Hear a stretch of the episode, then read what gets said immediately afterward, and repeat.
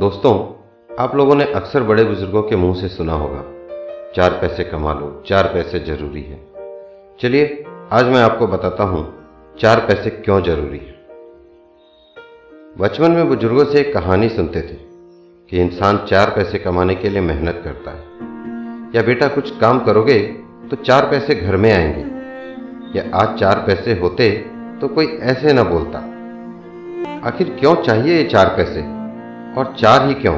तीन या पाँच क्यों नहीं? तीन पैसों में क्या कमी हो जाएगी? या पाँच से क्या बढ़ जाएगा? आइए समझते हैं कि इन चार पैसों का क्या करना है। पहला पैसा भोजन है। दूसरे पैसे से पिछला कर्ज उतारना है। तीसरे पैसे से आगे कर्ज देना है और चौथे पैसे को कुएँ में डालना है। चार पैसों का रहस्य। पहला, भोजन।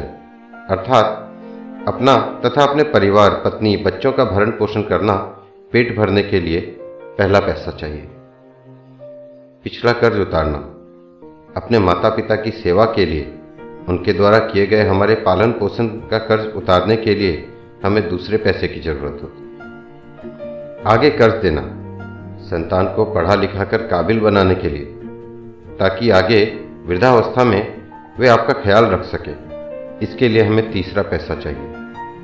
चौथा, कुएँ में डालने के लिए, अर्थात शुभ काम करने के लिए, संत सेवा, असहायों की सहायता करने के लिए, यानी निष्काम सेवा करना।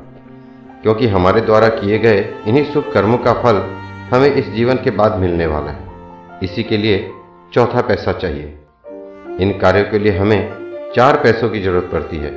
यदि तीन पैसे रह गए तो कार्य पूरे नहीं होंगे। और पाँचवें पैसे की ज़रूरत ही नहीं है। यही है चार पैसों का गणित, दोस्तों। अच्छी लगे तो लाइक शेयर एंड सब्सक्राइब कर दें। धन्यवाद।